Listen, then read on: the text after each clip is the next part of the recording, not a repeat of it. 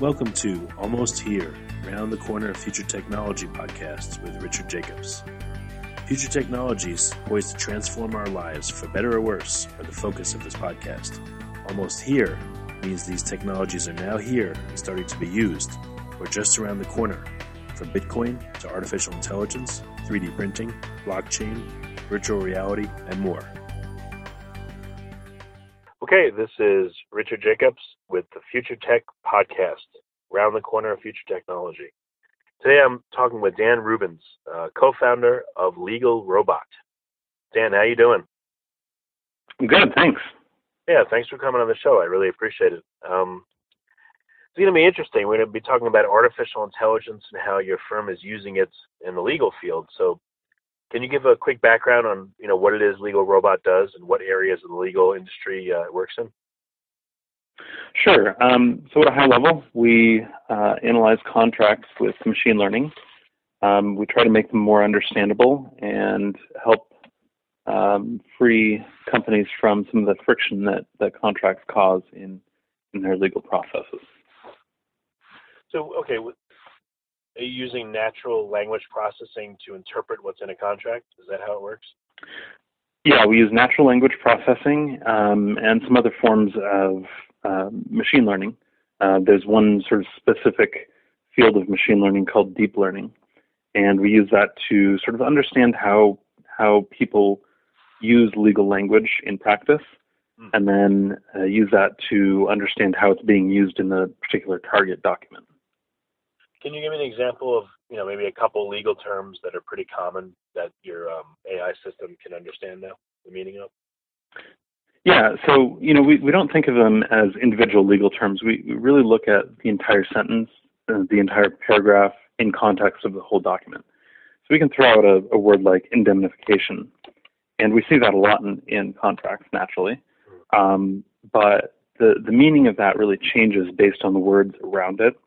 So we really like to look at, at the entire context that that word is used in. So that might be a trigger word for um, for a lawyer that's reading a contract. They want to look at that section in particular and, and look for something. But um, we, we really try to, to, to look at the entire sentence and the way that's being used. So, okay, so a document will be analyzed, and then what's next? An attorney will be given the analysis of the documents along with the original, or what? What's the process?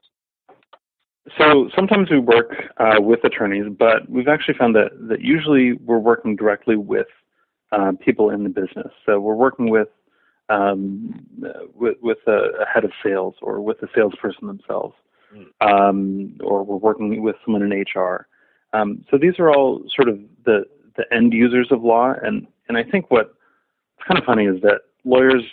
Um, and, and, by the way, I'm not a lawyer. I'm I'm I'm a, a machine learning guy myself. But um, I think lawyers sometimes tend to forget that the, the end users of law actually aren't lawyers. Um, hmm. you know, law- lawyers are sort of the, the mechanics of, of law. They fix problems, and, and that's great, and they're, they're very um, necessary in that, but they're not really the end users of law. Um, those are the people that are actually operating businesses. Um, they're individuals that, that are trying to resolve a legal issue. Um, so we, we really are making our product for the end users of law and trying to make law more friendly for them. It makes sense. So as an end user, let's say um, I'm going to rent a commercial building and you know I get an agreement from the landlord's attorney. And it's like a 30-page nightmare, and my eyes are crossing. What will a legal robot do for me in that example? What what will I get from it as an output? Will it translate the gobbledygook into English, or what will it do? So you'll get a few different things. Um, for one thing, you'll get um, a sort of a one-page summary of the document, something that just helps you understand the, the, the key terms in that document, understand the sort of the point of the document. Um, it's basically like automatically generating a term sheet. Now, we also pair that with some deeper level analysis. If you're trying to proofread the document, if it if it hasn't been executed yet, and there's still time for some changes, we'll actually help you spot legal issues in there. So maybe you used a definition wrong, or um, maybe there's some other sort of problem in there. Maybe you really probably should put something like um, uh, reasonable efforts instead of best efforts. Uh, maybe that's sort of standard for the type of agreement. So we'll we'll look for those sorts of errors, um, and we'll we'll provide some statistics on how often certain terms are used in that type of agreement. Um, and you can make your own decision if you want to go ahead and negotiate on that point. We won't we won't necessarily tell you either way, but we'll give you some more data to, to sort of inform that decision. So it sounds like um, for a particular agreement, you've you've had to have trained your system on similar agreements in the same niche or genre of agreement, right? Right. Yeah. So we've we've trained um, very generally on legal language and how people use legal language.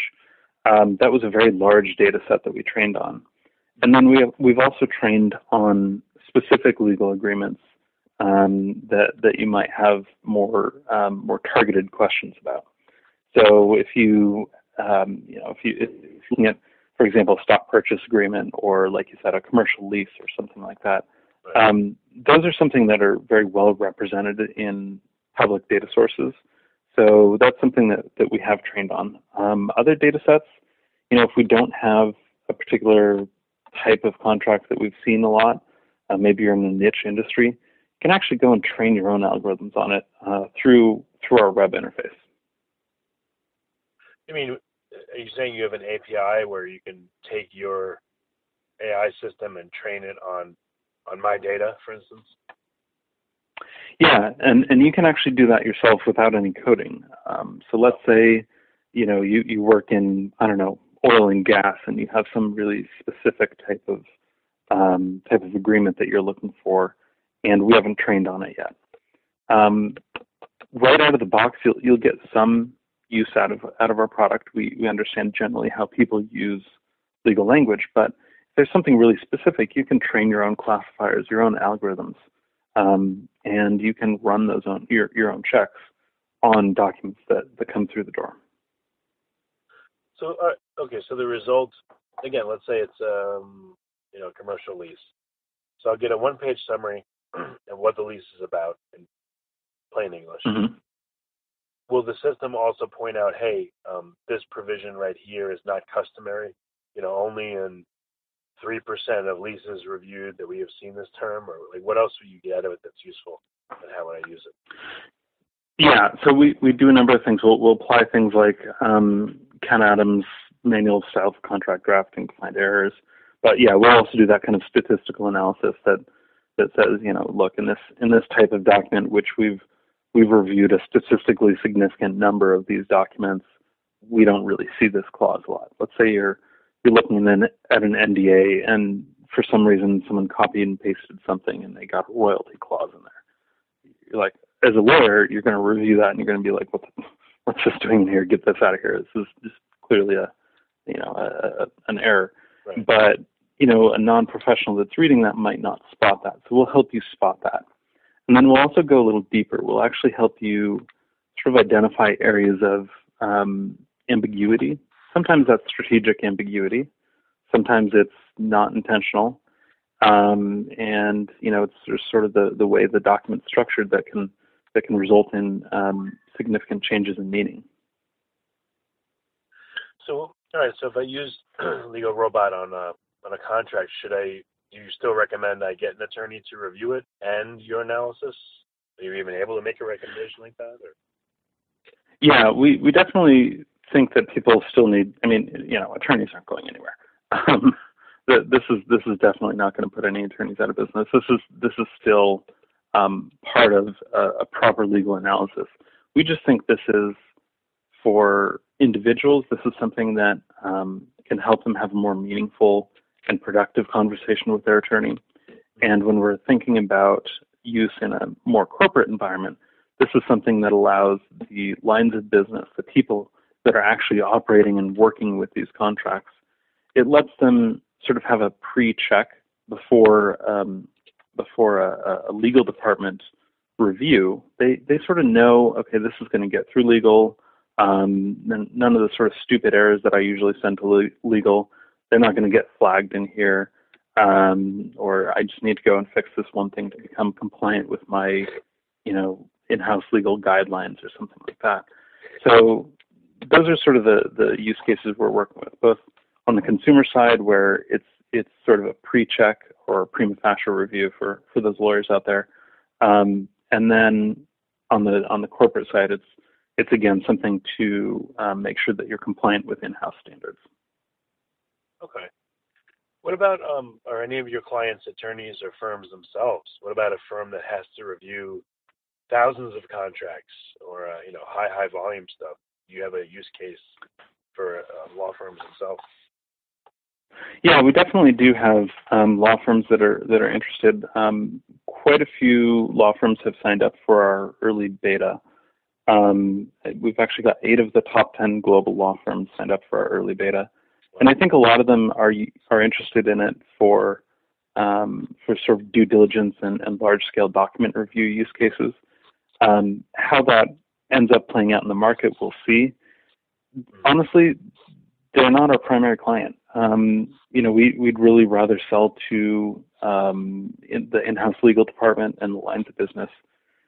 Selling to to law firms is notoriously difficult, and um, you know we, we find that, that a lot of them are already adopting technology uh, that that is quite helpful. So they may not have as big of a need for it.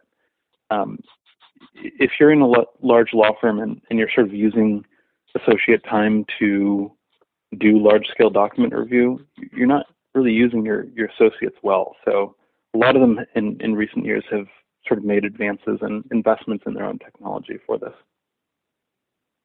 Oh, technology that uses AI or just technology that uses, uh, you know, character recognition and just mass scanning into a database?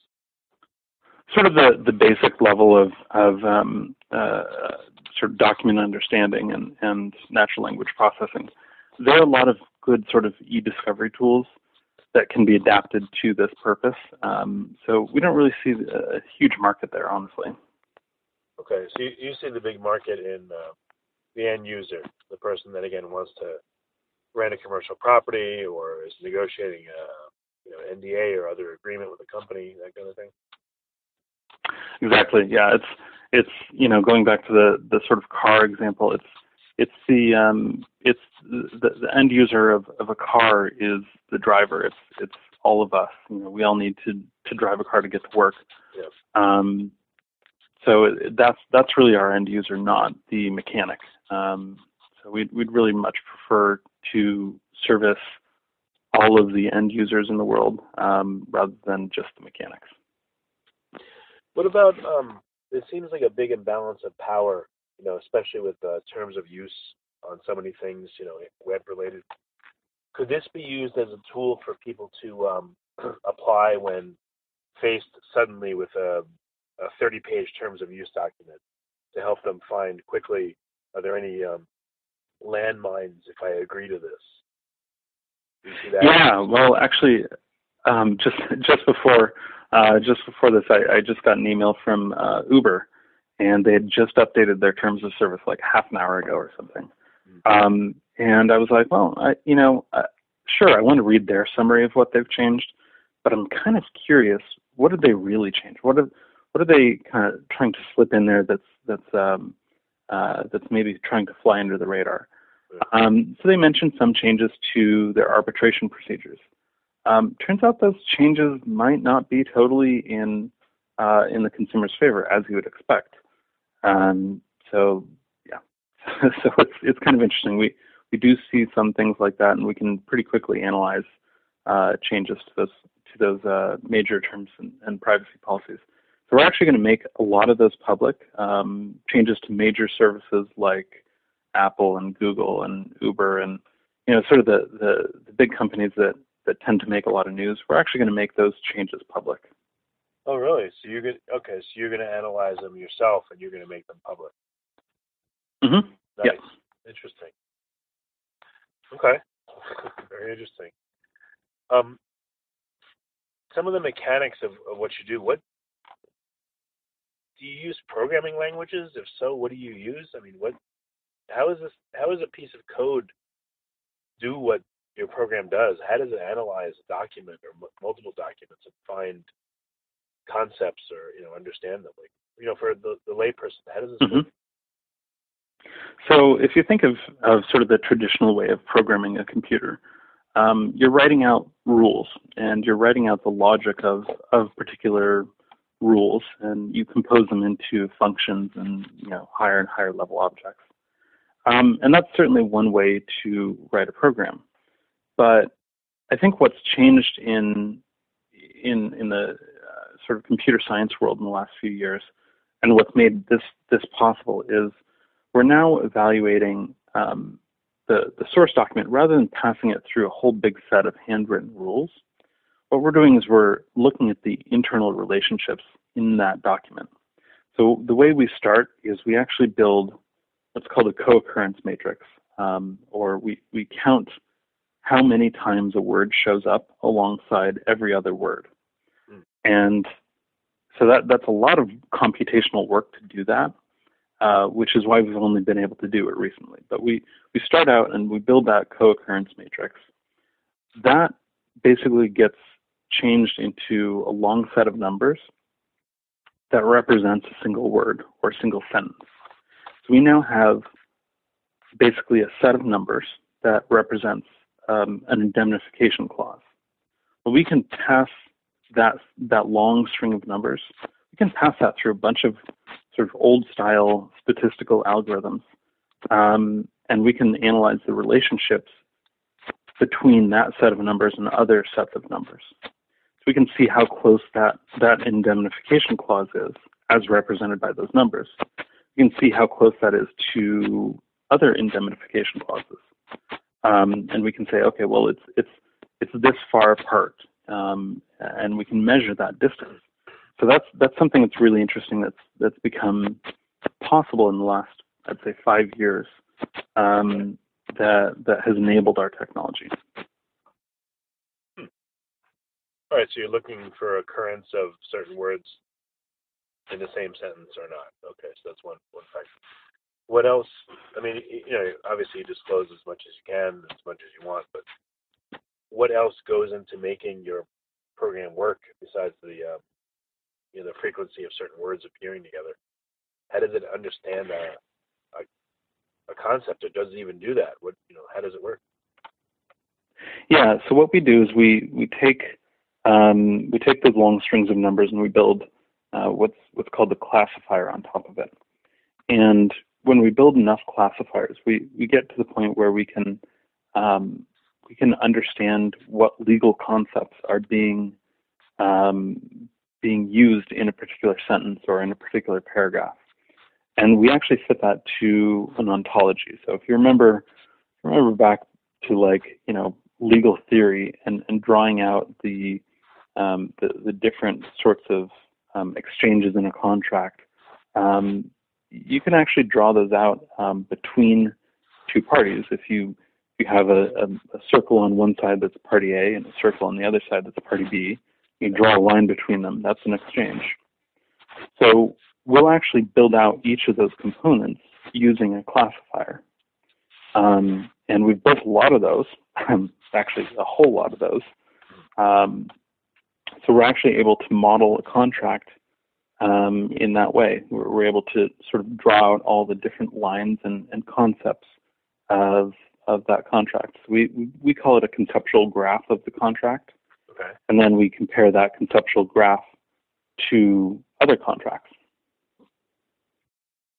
Okay, so it sounds like you're defining the universe of all the contractual exchanges or elements that are possible, and then your system is looking for when when any one of those elements occurs in an agreement that it's reviewing.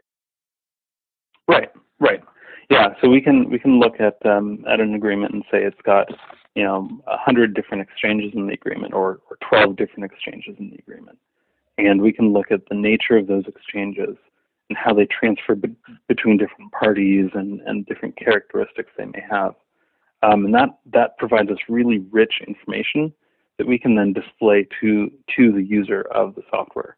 Um, so that's sort of, sort of how how the the complicated stuff behind the scenes gets made. But on the surface, what happens is you upload a document, and within a few seconds, you get this very rich summary of the legal language inside and what's really happening with the legal language inside of it.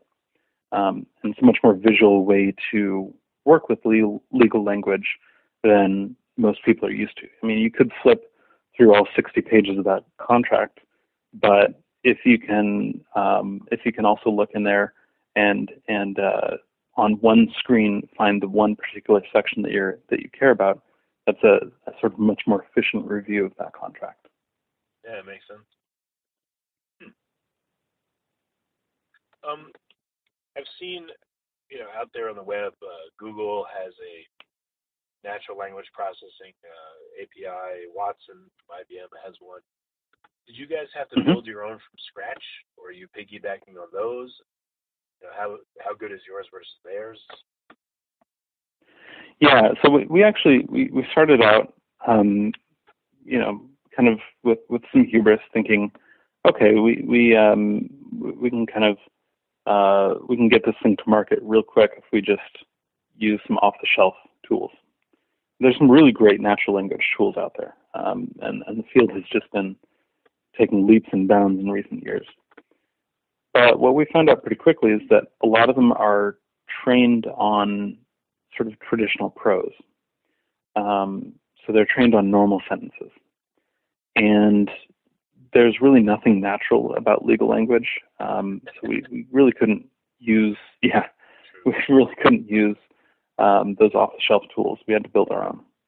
Um, so we started out trying to use those, and we, we tried Watson, and we tried the Stanford Core NLP toolkit, and we, we tried some other tools that are that are sort of well known.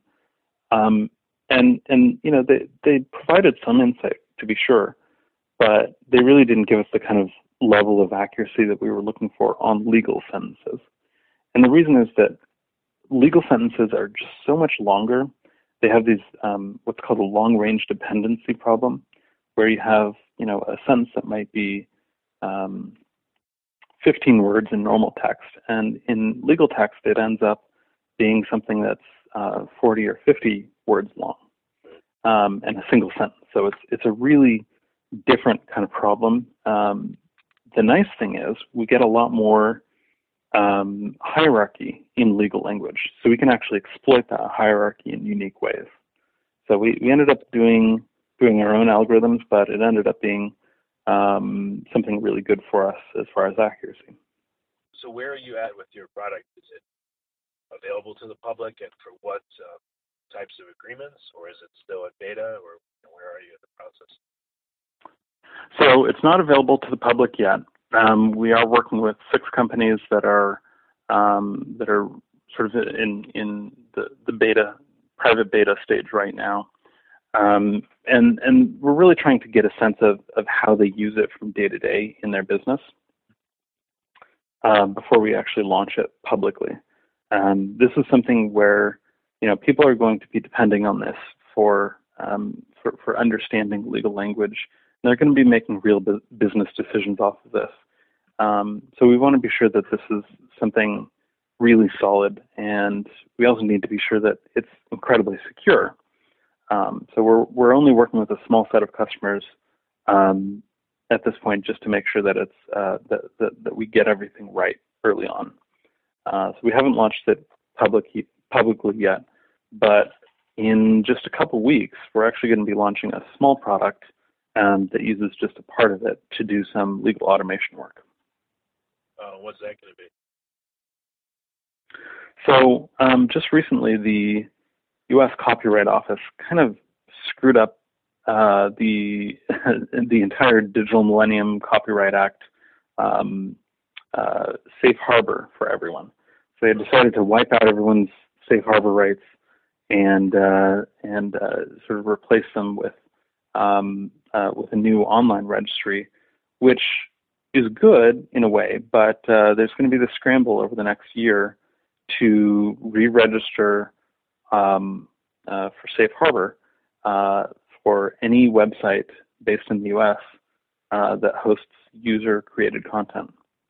So we're actually providing a product that's going to launch in a couple weeks um, that automates that process for website owners. So they may not be legal professionals, they may not be um, people that are super technical and, and, familiar with this, but we want to give them this really important legal protection uh, with a minimum amount of effort. So we, have provided a, a, essentially a DMCA safe harbor bot uh, that will go ahead and do the registrations for them and keep them up to date. It sounds like your um, your tool could also be helped could also help people with compliance. Let's say uh, crafting a compliant terms of service policy, privacy policy, those kinds of things. I mean, I would guess that multiple pieces of uh, legislation need to be addressed in one of those. Do you see a use case for the product like that?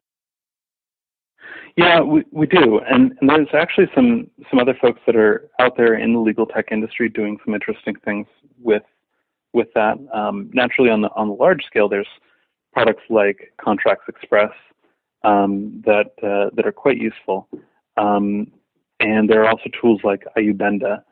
So those things are are, are interesting and and um, uh, certainly useful, but we we're trying to stay away from automatically generating legal language because that gets much more into the realm of actual legal practice. Mm. Uh, when you're generating a, a, particular document for someone, it, it, might straddle the line between sort of providing them, you know, something that they're going to use and and, and actually, uh, I guess, really depend on as as um, a legal document. So, where do you see um, your biggest opportunity in the next, you know, one to three years? So I think um, I think you, you you you nailed it with the compliance and, and sort of the automation there. Um, really, the way we think of a product right now with the contract analytics, this is our starter product. Um, we're we're actually eventually moving more into the compliance uh, space as we develop this product more. Um, and it's it's really compliance with contracts and um, the the sort of automation of that compliance. I, I, think that's where we're headed as a company. As far as the overall industry, I think there's going to be more of a push towards smaller units of work. So when we hire a lawyer, we typically go through a service called UpCounsel that is sort of we, we think of it as the Uber for legal services. Um, so we, we go to them and we hire a, a partner level um, attorney for a fraction of the cost and we get fixed fee. Um, and so I think you're, you're going to have a lot of small businesses going towards that kind of uh, that kind of a model um, because it, it fits with their their consumption model, right? Okay. Um, the nature of AI and machine learning seems to be, you know, endless improvement on a, on a pretty exponential and fast scale. You see that happening with your products? I mean, how good, quote unquote, will they get, and what will it mean when they become, you know, better than humans or exceptional? What What do you see as happening with your products? You know, I, I think, um, you know, th- there's always this question about what, at what point we will le- will reach human level intelligence with a particular product. And um, I think that's really sort of asking the asking the wrong question and, and sort of looking at looking at that in the wrong way. Um, computers are already much better than humans in a lot of ways. They're certainly much faster, um, and uh, um, so if you're trying to review 10,000 documents, you can do that in a few minutes um, with a computer with with you know some AI. Um, so I, I really think that that kind of question is interesting, but I'd really think of it more in what sorts of things do humans do today that will no longer need to be done. So if we think of, um, I don't know, filing a brief or something, you know, the human's probably going to come up with the legal concepts in that. Um, and, you know, whether they actually write the whole document or not, I think that'll change. Um, I think I think enforcing compliance will change. Um, but uh, you know, as far as the sort of creative aspects, I think we're we're ways away from computers managing the creative aspects of sort of intelligence for for quite a while. Okay. And um, last question. So to get some use out of this interview, this podcast, um, who would make a good client for you at this stage? Is it an individual or a company or a law firm? And how can they get in contact with you? So the the um, the bulk of, of our interest right now is acquiring customers at large companies. Um, these are typically um, heads of sales or heads of HR, heads of procurement um, that are having problems with their in-house legal team, um, or it's the in-house legal team that's that's really feeling the pain of, of inefficiency in their own in their own department. So those are our ideal customers right now, and they can get in touch with us uh, through our website legalrobot.com, um, or just drop us a line at hello at legalrobot.com. Okay. Well, this has been really great, very informative, very interesting. Uh, I think the work you're doing is really fascinating. It's going to have uh, a lot of implications, and I'm glad it's it's more, um, you know, in the contract side and then seemingly the consumer side as well. So thanks for taking the time to interview. I appreciate it. Sure. Thanks for having me.